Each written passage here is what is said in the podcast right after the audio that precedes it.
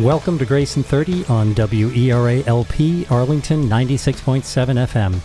This is Ed Melick, and I'm joined by my co host Sal Dietry. Sal, you excited about tonight's program? Ed, tonight's guest for listeners, a story that seems out of a movie, but incredibly real and a powerful story of grace. Russ Gloskin grew up in a family marked by violence, drug abuse, poverty, at age 11, his mother took him to perform a burglary. Imagine that, which ended in his first encounter with the police. At age 12, he was arrested for the first time, and at age 15, arrested for armed robbery and tried and convicted as an adult. Russ would spend 27 of the next 35 years in prison, where he became a member of the Aryan Brotherhood of Texas, one of the most violent white supremacist gangs in the United States. During a seven year stint in solitary confinement, he had a powerful turning when a guard offered him the Bible. Russ began to see that anger had come to fill his heart and he began to radically change his life. His story is compelling. He shares it with us tonight, and more importantly, a story of grace where he's now helping prisoners successfully re enter society when they are released. Russ, my brother, welcome to Grace in 30. Thank you, sir. Russ, when I heard your story, I was just amazed by it. And I kept thinking of the, the saying, hurt people, hurt people. Besides your mom taking you on, on that burglary, there were a number of things that happened to you growing up. And why don't you share some of the things that sort of fed your anger and rage as you were growing up? Well, as a young child, I experienced things that, that other children, uh, that no child actually should should ever experience. Um, the the violence that came with the lifestyle that my mother led, the the men in and out of her life, the uh, the violence in her life just seemed to to overflow into mine. And um, you know, when a child is raised in that type of situation, he really doesn't understand all that's going on. He just sees other children who are not experiencing the same things and he begins to develop this this sense of injustice or or anger or in my case of rage and uh, just feeling like I was the one that that wasn't a part of what the real world was a part of. And you even mentioned to me when we were talking on the phone that, that your mom introduced you to drugs when you were seven or eight years old. Didn't you actually get high for the first time with your mom? My mom did a, a plethora, a lot of different drugs, but her and some of her friends, uh, I guess they thought it was cute to uh, get me high on marijuana when I was a young boy.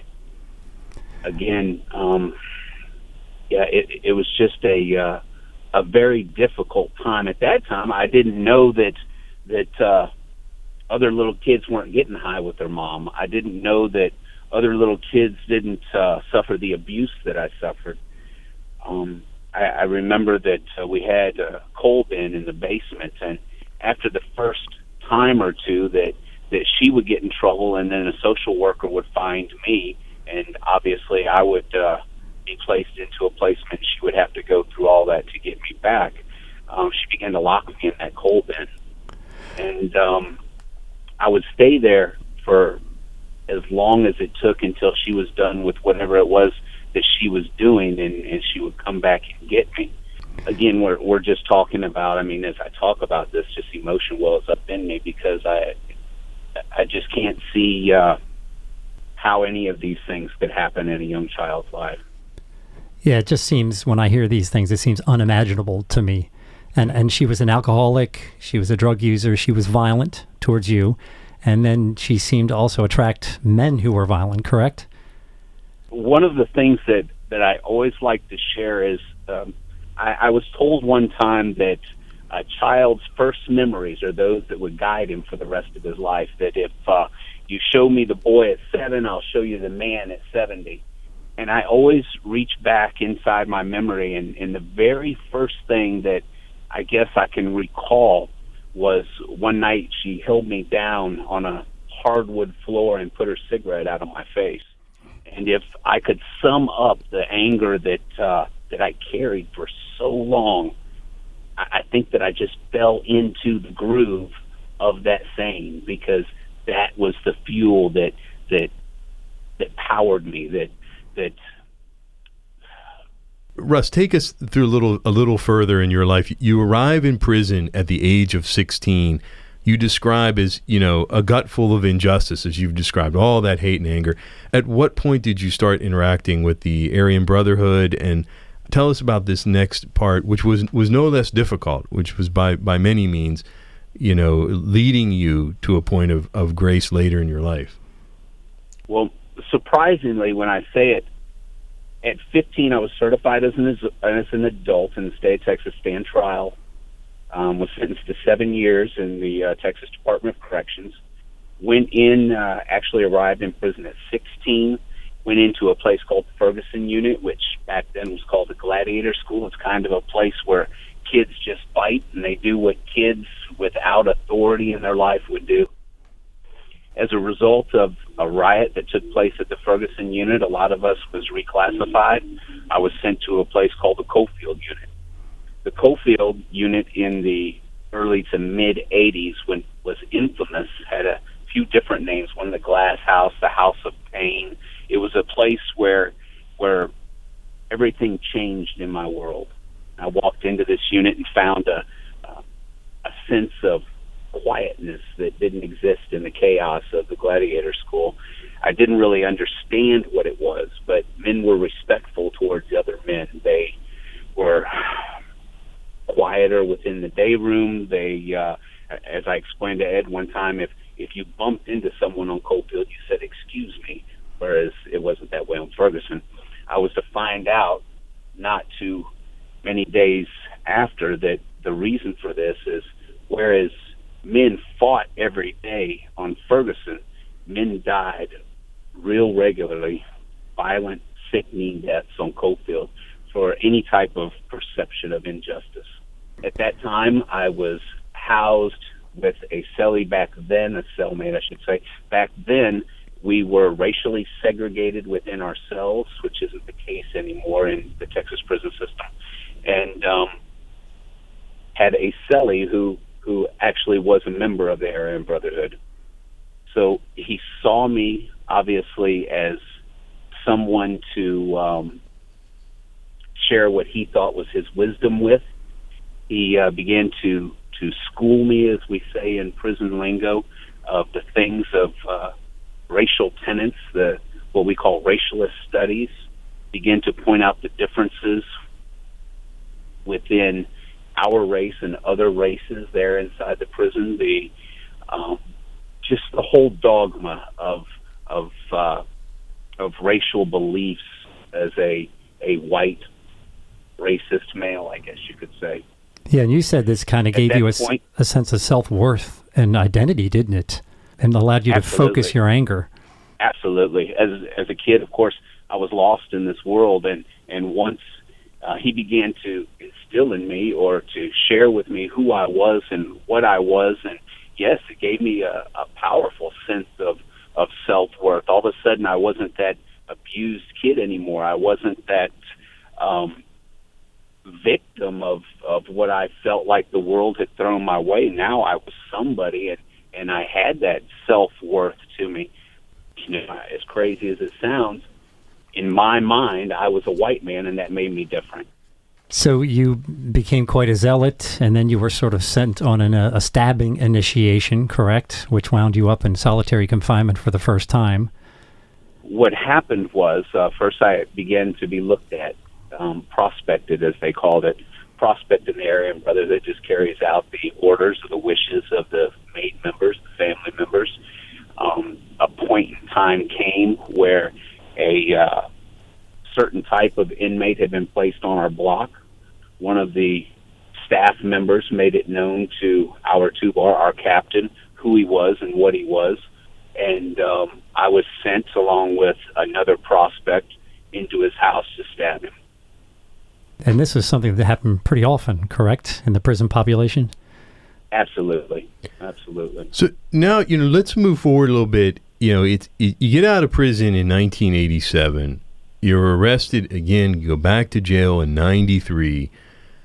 A few years later, you know, you're you find yourself in solitary confinement for committing just an extremely violent act. At this point, you were you were at your your at your pinnacle really of violence. I mean, you had gone through the Aryan Brotherhood, you understood what they were doing, you had been trained, you you know were committing these acts. What happened, and what were the conditions like in solitary confinement? Okay, so I was released from prison. I was out possibly six, maybe close to seven years. That whole time was spent um, just living the life, whatever you can imagine um, violence, drugs, women, money, what, whatever went with it. Was uh, rearrested in 93, sentenced to uh, 52 years total. I got a 45, a nickel, and a deuce stacked on top of that. Returned to the prison system, and to me, it, it felt like uh, it was no big deal. I was returning to my family. I was in an environment where I felt as though I was celebrated rather than uh, uh, just walking through life. Coming in there, uh, began to grow through, uh, to climb through the ranks of the Aryan Brotherhood. Uh, first, of course, junior lieutenant, senior lieutenant, and then a, a captain myself. Um, in 1996, it became known that we had uh, uh, a man who had shared uh, information with the staff about our family's business, and uh, we entered his cell and we hung him. I was placed in solitary confinement, what we call ad seg, as a result.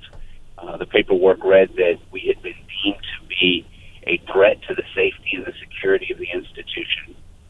I remember my first night in that cell because I was laying there on my cot on my bunk, and there's a bean chute cut inside of the door, and that bean chute is through which you receive everything your food, your mail, your whatever.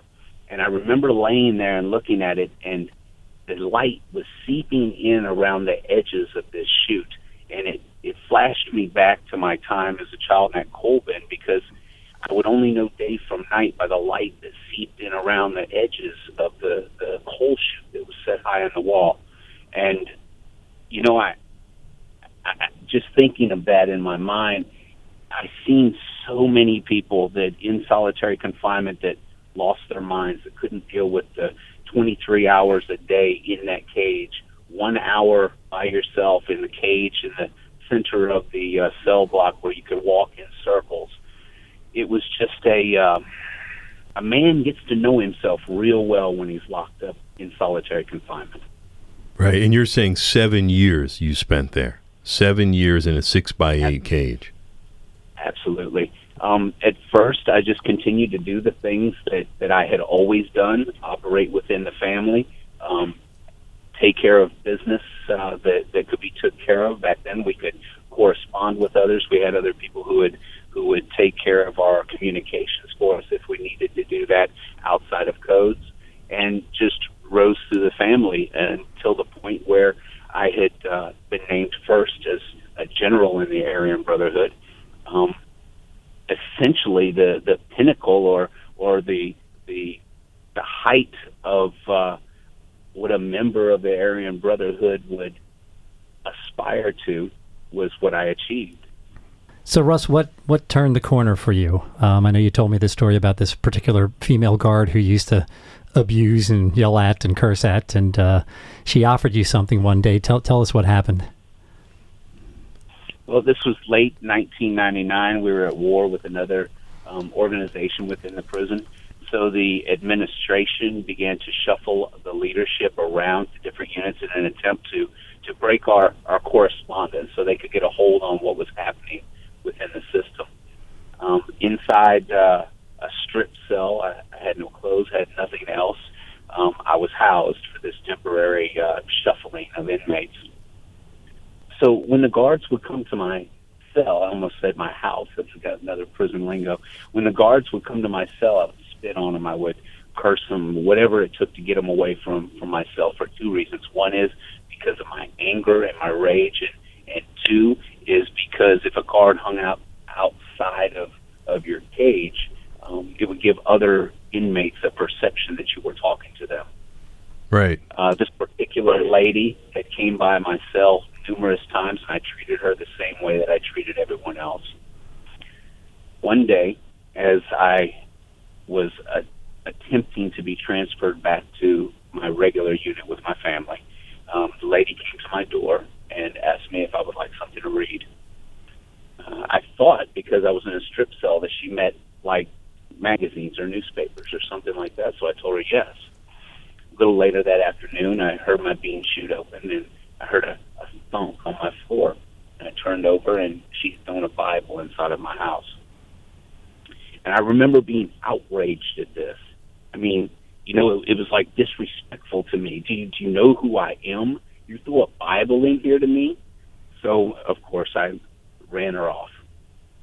Well, I had that Bible inside my cell, and uh, I didn't do anything with it at first. Um, I should say I didn't read it at first. I mean, it's the only thing I had in, that, in the cell. I'd bounce it off the wall. I'd tie a, a, a string around it so I could throw it in the air. I did all kinds of things with it, but, but read it, I should say. Um, one day I began to flip through it. I came to the book of Proverbs, specifically a passage that says that a fool returns to his folly like a dog to his vomit. And that blew me away because, you know, you, you have to understand all those years in SEG, I, I read everything that I could find that was full of worldly wisdom so that I was better able to operate within the confines of, of, of the prison system, to, to operate within my family, to operate with other gangs and gang leaders. When I read this, I said, wow, I get that. Every little boy has seen what their puppy does out in the yard. A fool returns to his folly like, like a dog to his vomit. That's what hooked me. It's what caused me to begin to read this book. And I started in Proverbs and read the whole thing, was blown away that something like this was inside of this Bible, which, which I didn't know a whole lot about. There was a story in there that uh, that just really got me. If it was the, the book of Proverbs that hooked me, it was the story of the man from Gadarenes, which they refer to as the demoniac, uh, that that led me to to Christ. This was a story of a man who was so angry and so filled with rage and so the police the, the the authorities of his day tried to control him. They tried to shackle him. They they tried everything that they could with this man but they couldn't do anything with him. So he had to live in the tombs up above the city amongst the dead people. And and the word of god said that he would sit up there and he would cry out and and curse and and and then i read the words that he would cut himself with sharp stones and his rage and his anger and his inability to to project that feeling upon others he would then take it out upon himself.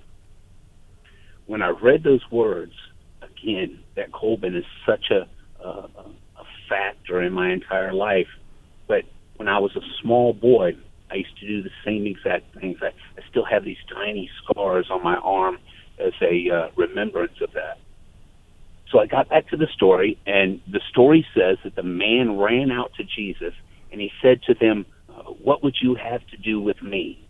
And, and to me, that means, you know, with the life I've lived, with who I am, with, with all that I've done, what can you do with this? The Word of God says that, that Jesus healed the man. When the people from the city came out to see what was going on in his life, what, what, what, what had happened, they said that he was sitting clothed and in his right mind. And I just feel now, I didn't know then what was going on, but I feel now that the Spirit of God began to minister to me. I broke down in tears. And I, I obviously am not from a church family. I didn't know anything about altar calls and, and sinners' prayers, and all I knew that what was working within my heart right then was for me to cry out to this man Jesus, this Son of God, and to ask him the same question with what I've done, with who I am, what could you do with me? I don't know. I just need you to heal me. I just need you to change me. And and he did. So you, Almost instantaneously, I began to feel the spirit move within my heart. I felt I felt the, the, the, the anger and the rage depart in me, the, the racism, the just all of those things, that hatred that fueled me. I felt it leaving, and, and in its place, a, a peace come in. And so in this in this powerful time, this moment, this gift from this woman. You came to see that Jesus healed this man just like you, and, and that you had to follow him.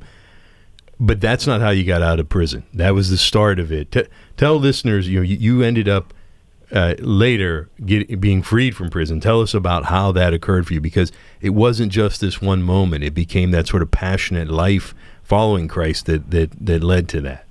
And Russ, we definitely want to also ask you to issue some sort of a, a challenge or a call to action uh, to our listeners and make sure we have enough time for that. So yeah. let's talk about you know your time when you started to share what you learned with your fellow inmates. What happened?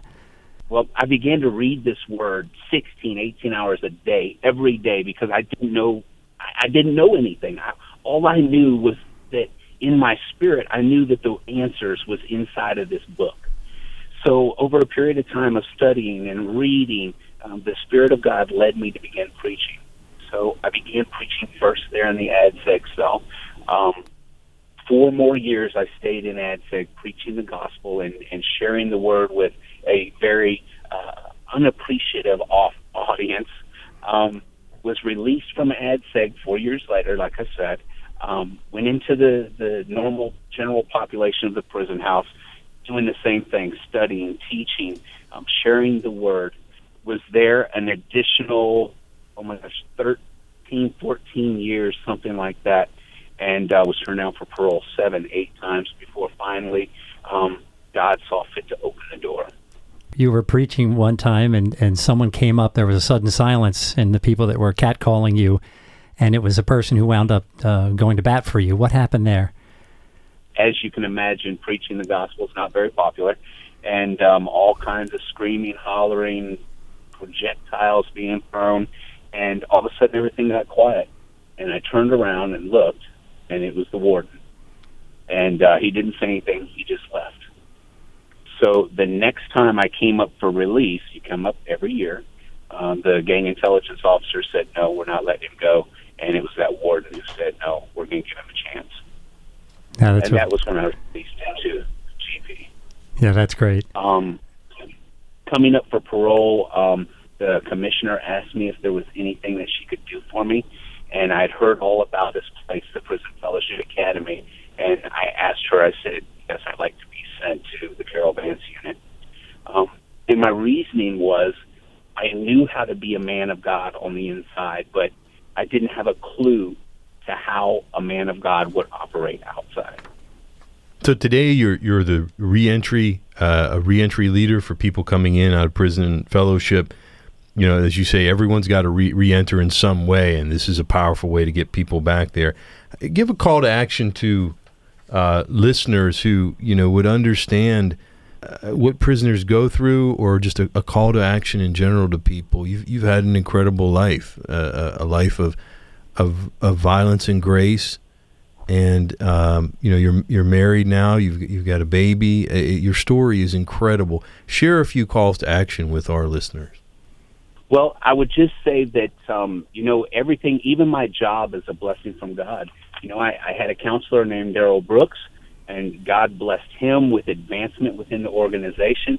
When this job came about, um, you know, he reached out to me. Hey, Russ, would you like to do this? Because he knew I was involved in ministry, and I have a heart for helping people. The the the only call to action that that I really could share is is the same thing that happened with me and and that is the to, to let everybody know that I'm not unique, that I'm not special. Everything that happened in my life may look different than what's happening in theirs, but the fact of the matter is, the Word of God says that God would have everyone to be saved, each person, every person. So the love and and the peace and and and, and the gospel, the grace of God is available to everyone. And if someone out there that's listening to this either has a loved one in prison or they themselves are experiencing something that that that they just feel like there's nobody in the world that would understand, I promise you that our heavenly Father would understand. And that grace and, and that peace and, and everything that I've experienced in my life he offers to you if if you'll just call out to him. You don't have to go to church to do it please don't think that you have to get your life together to do it. I certainly didn't have mine together. You just have to call out to Him and, and tell Him, look, Lord, you know, I can't do this anymore. What is it that you could do with the life that I've lived and, and who I am? Russ, thank you so much for joining us. Amazing story of transformation in your life, and we thank you for what you're doing with inmates now. We got to wrap up quickly tonight. This is Ed and Sal signing off from Grace in 30 on WERA-LP Arlington 96.7 FM. Have a great night and be sure to tune in to Grace.